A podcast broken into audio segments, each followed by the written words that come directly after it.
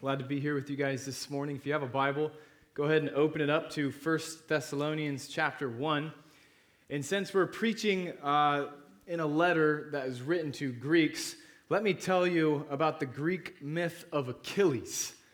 Uh, some of you may know the story very well, but as the legend has it, uh, Achilles was essentially invincible, almost invincible. And he was approached by a Greek king and asked if he would join a battle against the, uh, against the city of Troy.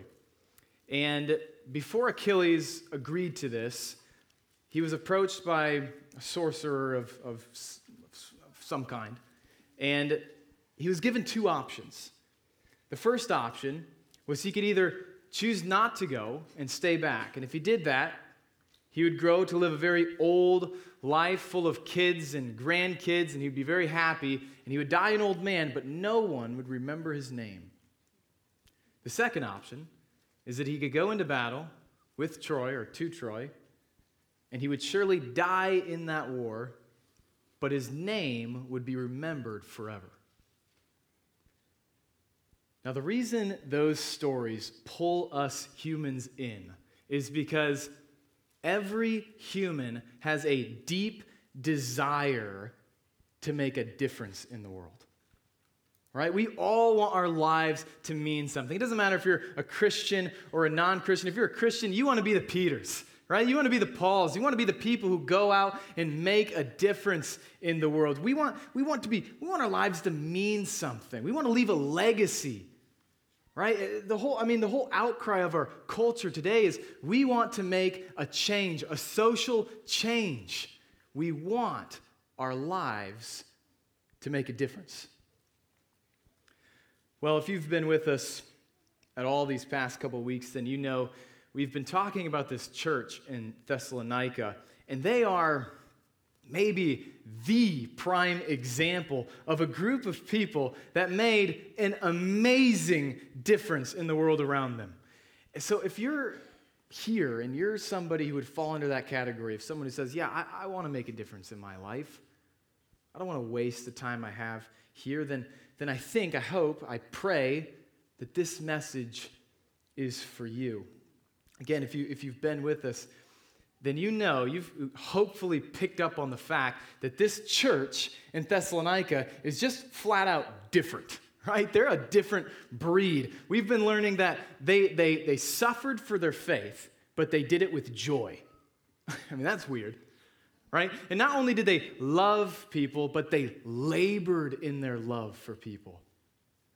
And Paul tells us later on in his second letter to the Corinthians that this church in Thessalonica was extremely poor. They didn't have a lot of money. But what they had, they gave a lot of it. They were generous even when they are poor. In fact, Paul tells, if you look at all, this is outstanding. Gra- grab this. Out of all of the letters that Paul writes to churches, all of them, this is the only letter that he does not rebuke the church. Think about that. And right here, in 1 Thessalonians chapter 1 verses 8 through 10, we pick up our story and we have an amazing example of a global difference this church made with their lives. So let's look at these verses. And, and while we do, I'm going to ask three questions. That's all I'm going to do. The first question that I'm going to ask is what kind of a difference were they actually making? I mean, really, what, we preachers have a tendency to just exaggerate stuff when we're on the pulpit. So, what kind of, like, what were they actually doing, right? Second question is, what were they doing or, or what had they done to make this difference, right? The difference is great, but what were they actually doing to do it? And then the last question is, what can we learn from them so that we can make this kind of a difference? Okay, so let's look at these verses here. Verse 8. For not only has the word of the Lord sounded forth from you in Macedonia and Achaia, but your faith in God has gone forth everywhere so that we do not need to say anything. That's an amazing statement. For they themselves report concerning us the kind of reception we had among you and how you turned to God from idols to serve the living and true God and to wait for his Son from heaven, whom he raised from the dead Jesus, who delivers us from the wrath to come. So, the first thing I want to know, the first thing is what kind of a difference did they actually make? And let's let Paul tell us, right? I'm up here, but forget me. Let's actually let's look at the verses, look at verse 8, and let's let Paul just tell us flat out. Verse 8. He says, For not only has the word of the Lord, that's another way to say the gospel message, right? So not only has the gospel message sounded forth from you in Macedonia and Achaia, and that word sounded forth, it's the only time it's used in the New Testament. Only time. And it gets the idea of a thunderclap, right? So you see the lightning, and then you wait, sound waves are coming closer, three, two, and then you hear the thunder. That's what Paul is saying here. That's what's happening here at this church. Their witness for the gospel is literally thundering out, it is having ripple effects all throughout Macedonia and Achaia. Now, the context of this verse shows that Paul is probably talking about believers in Macedonia and Achaia that are being affected by this. And I'm getting that from verse 6 and 7. You can look at that on your own time. But I want to make clear that we cannot and we should not rule out the evangelistic outreach of the church in Thessalonica because of this context. And I'm not saying that just because I'm the evangelism guy, right? I just want to talk about evangelism. That's true. I do want to talk about evangelism. It's awesome.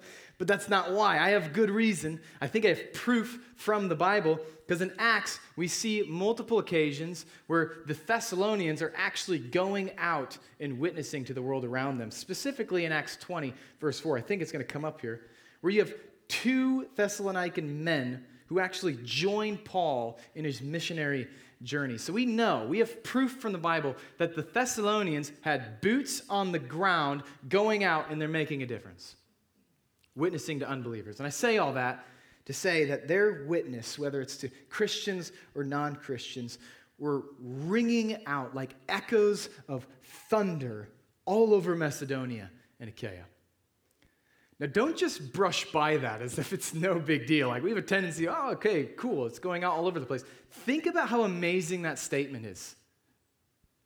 Imagine I came up to you and I pointed at you, and maybe your cell group, because that's maybe how big the church was at that, at that time. And I said, Because of your witness, the entire city of Ankeny now knows the gospel. Think about that. That is amazing. And that's not even what Paul's saying. What he's saying is far bigger than that. Look at verse 8. Let's go back to it. He's saying, not just in Macedonia and Achaia, but your faith in God has gone forth everywhere. Paul says, forget Macedonia and Achaia. You know, the whole world now knows the gospel. The whole known world around them knew the gospel because of this church. Look at this picture that I'm about to throw up here. This is modern day Greece. Macedonia and Achaia up against the United States. I love this picture because it's not like Paul is saying, Janice from down the street now knows the gospel because of you guys. He's saying that because of your gospel or witnessing outreach, you're reaching states, massive land areas. I mean, forget Ankeny. What if I came up to you and I pointed at you or I pointed at your cell group and said, because of your witness, you have reached the entire state of Iowa with the gospel. That is amazing. And if that wasn't enough, Paul takes it a step further, like he usually does. Look at the end of verse 8, the beginning of verse 9. He says, Not only, not only has your faith gone out, it's one thing for your faith to go out. But he says, Your faith has gone out in such a way so that we need not say anything. For they themselves, that is the people Paul's running into, report concerning us the kind of reception we had among you. Essentially, Paul's saying, I got on the job site and the job was done.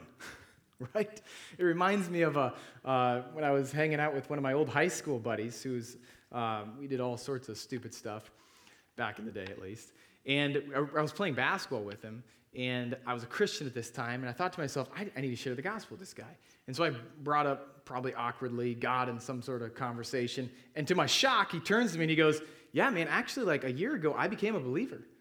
Me and my wife did, and now we're a part of a church. We're serving, we're, we're worshiping there, and it was, it was amazing. I was like, wow, my job is done. I don't, I don't need to do anything, right?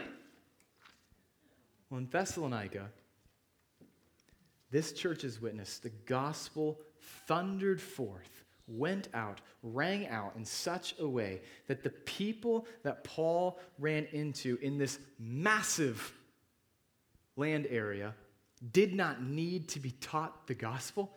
They did not need to be taught how to suffer with joy. They did not need to be taught how to be generous with the poor. They did not need to be taught how to labor in love for one another, all because the church in Thessalonica had such a witness. They made such a difference in their lives that everyone already knew. You got to admit, that is amazing. And so, the question I want to have an answer to, and I hope you have you want to hear an answer to is how did they do it? That's the difference they made, but how did they do it? Or what were they doing to make such a difference? And I, I see three things in the next two verses. There's probably, surely, there's way more than this, but I'm going to point out three things. And the first two can be found in verse 9. So again, look at the verse. Forget what I'm saying, look at the verse. Paul says, For they themselves report concerning us the kind of reception we had among you, and how you turned to God from idols to serve the living and true God. So, the first thing they did to make this unbelievable transformation of the world around them was they turned to God from idols. Now, I got to say this before I really get into the point of the text because it's so important. The only reason, the only reason the Thessalonians made any difference at all is not because they were rock star Christians. You get that? The reason they made any difference at all is because in Acts 17, they heard the message, the gospel message from the living and true God, and that living God transformed them any difference that they made was due to God, not them. God changes the world through people, not the other way around. You get that? I think that's such a big deal because we have a tendency to make people into the heroes of the story. But it's not the Thessalonians, it's Jesus. It's Jesus who takes hard hearts, it's Jesus who takes unrepentant, uninterested sinners like me, like all of you, and transforms them into these amazing tools for the kingdom. And that's exactly what was going on right here. And of course, of course, I'm not saying we don't look to people as examples. I mean, that's the whole point of this text. The whole point of this sermon is for us to look as at the Thessalonians as examples. That's not what I'm saying. But what I am saying is we must never see humans as the main heroes of the story. Because when we do, we are robbing God of the glory he deserves. Okay, so let's get back to the text right here. They turned to God, but they didn't just turn to God, they turned to God from idols. Right? And that's also really important because to turn means to move in the opposite direction. Right? So it's not as if Paul was, or these, these uh, Thessalonians were on this path of life and they just decided to kind of add Jesus in in the mix of their idolatry, right? No, that's that's wicked. That's that's American Christianity, right? That's the idea that yeah, I'll take your Jesus as long as my life doesn't actually have to change afterwards. I'll take your Jesus as long as I can keep my idols of, of, of, of my job, my family, my religiousness, my sex, my drugs, my anything. I'll take your Jesus as long as I don't have to change. That's not what this church was doing. Rather, they were enslaved on this path towards their, their master of idolatry, and they turned in the complete opposite direction to a new master. A master that was living and real and would change them. And as a result, the people around them, their friends, neighbors, family, and the cities around them, took notice of the changes in their life. And that kind of brings us to our second thing that the Thessalonians did to make such a difference, which is they served the living God with joy even in the midst of suffering. And I'm getting that from the end of verse 9 there, where it says they serve the living and true God. Now, this may sound like an oxymoron, but did you know that the gospel actually sets you free to serve? Did you know that? It does. The Thessalonians, what was happening here is they were enslaved in their sin to a worthless master that hated them. That's all of us, by the way, before we come to Christ.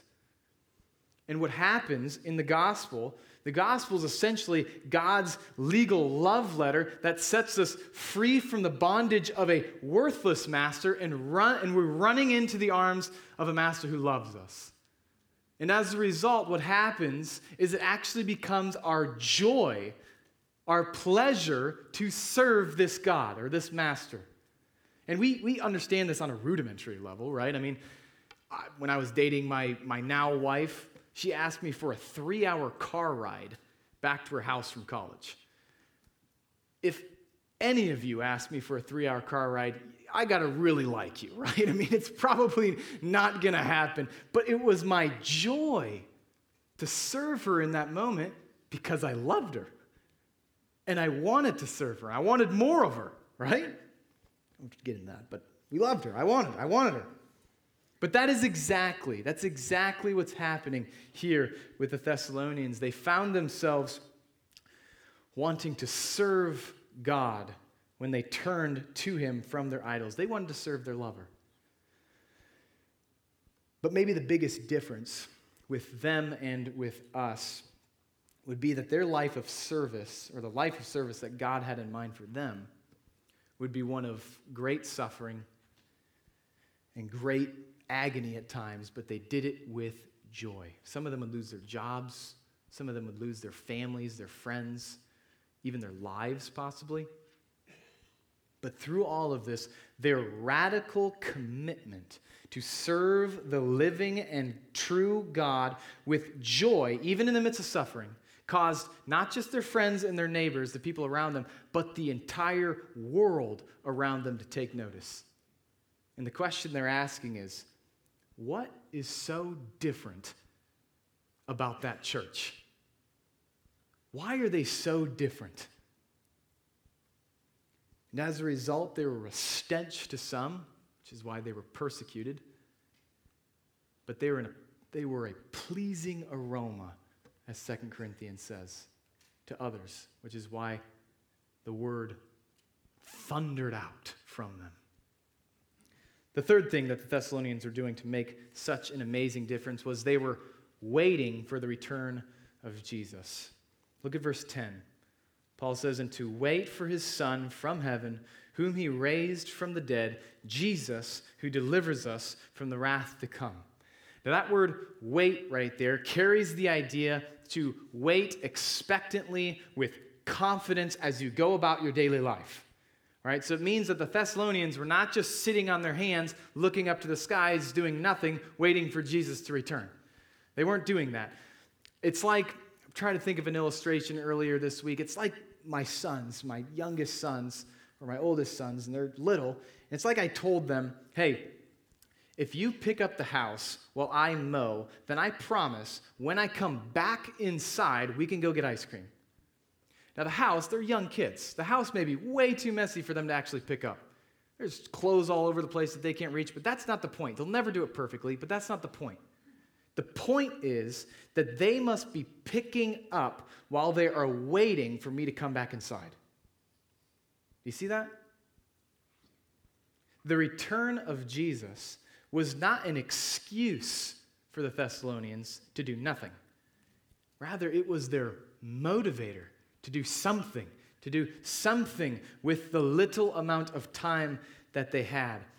So, by doing these, these things, by turning to God, by serving in the midst of suffering and waiting for Christ's return, we see that Paul, and maybe even more accurately, God Himself, was able to say, You reached, everyone around you heard the gospel. This church's life, the people in this church, their lives made a difference. So, I want to know is our third question. Hopefully, it's obvious. What can we learn from them so that we at Saylorville Church, right here in Des Moines, Iowa, can actually go out and make this kind of a difference? I mean, do you, do you believe that that's true? I believe it's true, right? I mean, do you wrap your mind around that thought. If Paul was alive today, do you think it's even possible that he could write a, a letter like this to Saylorville Church? I want that to happen. I think it's possible. I think our theology forces us to believe that's possible. But I desperately want that to happen for us. And so let me give you five ways to imitate this church in order to make a difference in the world around us, but even in the community around us. Number one, rapidly turn to God. Rapidly turn to God.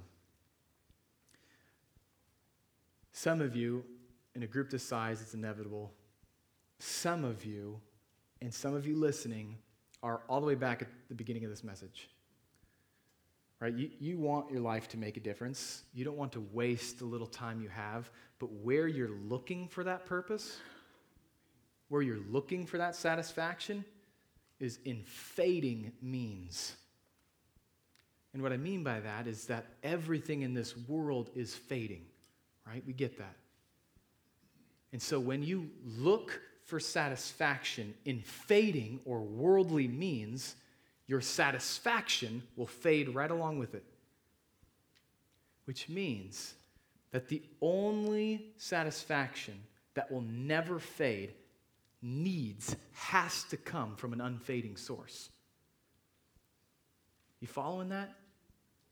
And that source is Jesus. That's the only it's he is the only one who can actually give you a fully purposeful, fully meaningful, fully satisfying life. Because some of you here and some of you listening online this morning, you are miserably, you're like the Thessalonians before they heard the gospel in Acts 17. You are miserably on this life, this path of life, chasing after empty, worthless idols. And what you need to do is you need to do what the Thessalonians did. You need to turn to God. Turn to Jesus. Acknowledge, acknowledge your bondage to sin. And look to Jesus who says, I'll take your sin and I will give you what you need most, which is my perfection. And I will forgive you of your sins. And here's the catch to all of that because it gets better. God's way better than we can give him credit for. Not only when you turn to God will you gain eternal life. That's true. But like the Thessalonians, God will transform you into the tool, an amazing tool for the kingdom. And you can make, forget temporary differences, you can make eternal differences. That's good news, guys. Rapidly turn to God. Secondly, remember that God is the hero of the story. The Apostle John wrote in Revelation chapter 3 a letter to the church in Sardis, and it wasn't a happy letter, where Jesus actually said, I know your deeds. He's talking to the church. And he says, You have the reputation of being alive, but you are dead. If you do not wake up, I will come like a thief in the night. They had a reputation. Well, let me tell you something. Saylorville Church has a reputation of being a gospel centered evangelistic church. I don't think anyone's denying that. But if we think here at Saylorville for one second that we can try and take any of that glory or shine the spotlight on us to make us look good, we are going to be just like this church in Sardis, and we will be wiped out before we can think. God is not working through prideful hearts. He doesn't want to work through prideful hearts. God hates pride.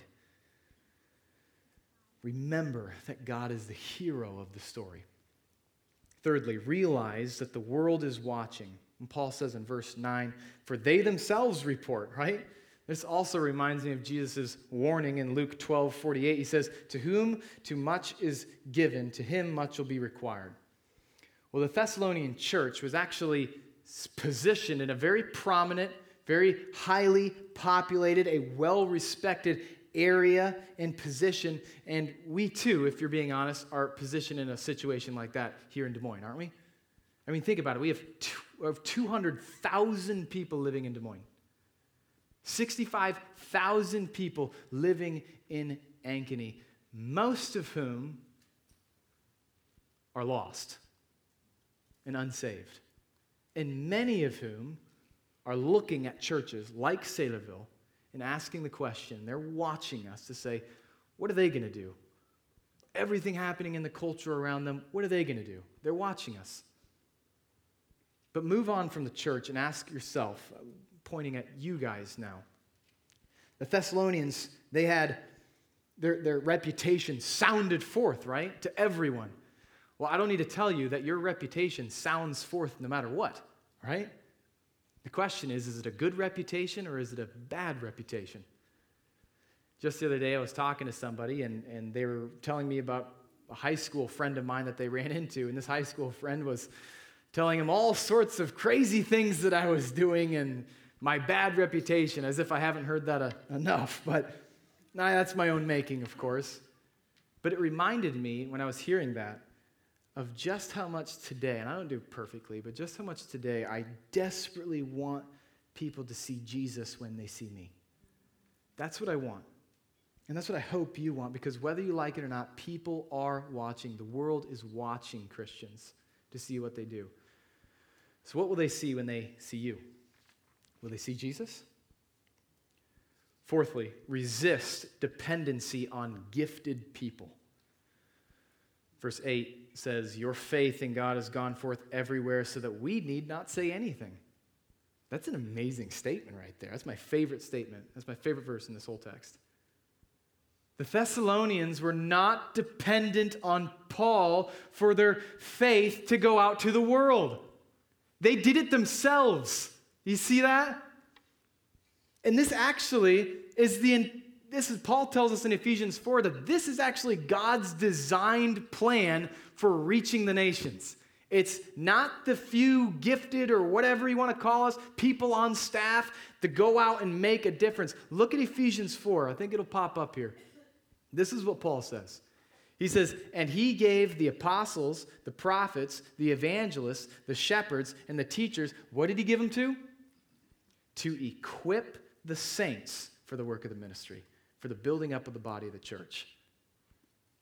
It's like what J.D. Greear said one time. He said, When I became a pastor, I left the ministry.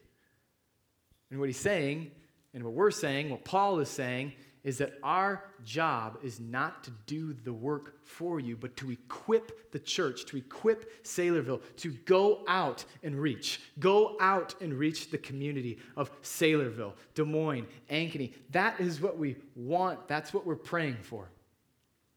Fifthly and lastly, ready yourself for the return of Christ and see it as a motivator for evangelism.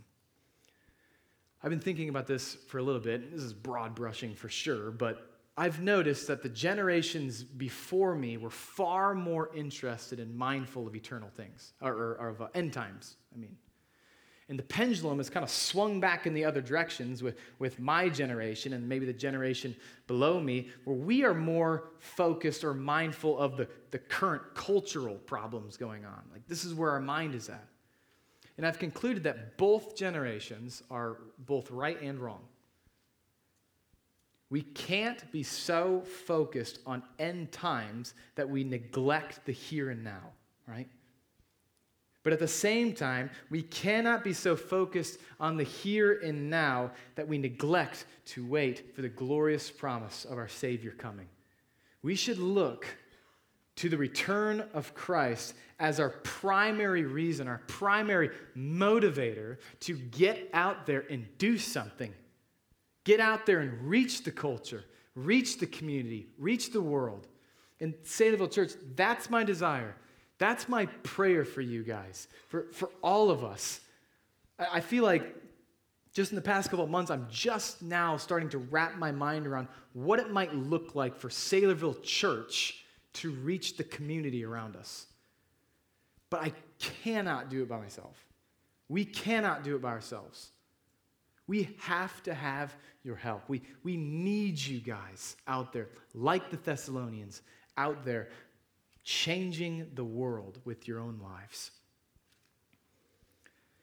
Achilles, according to the myth, would go on to fight in the Trojan War, where he would die for a glory he would never personally experience.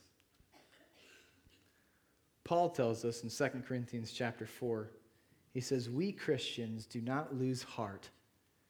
Though our outer self is wasting away, our inner self is being renewed day by day. For this light momentary affliction is preparing for us an eternal weight of glory beyond all comparison.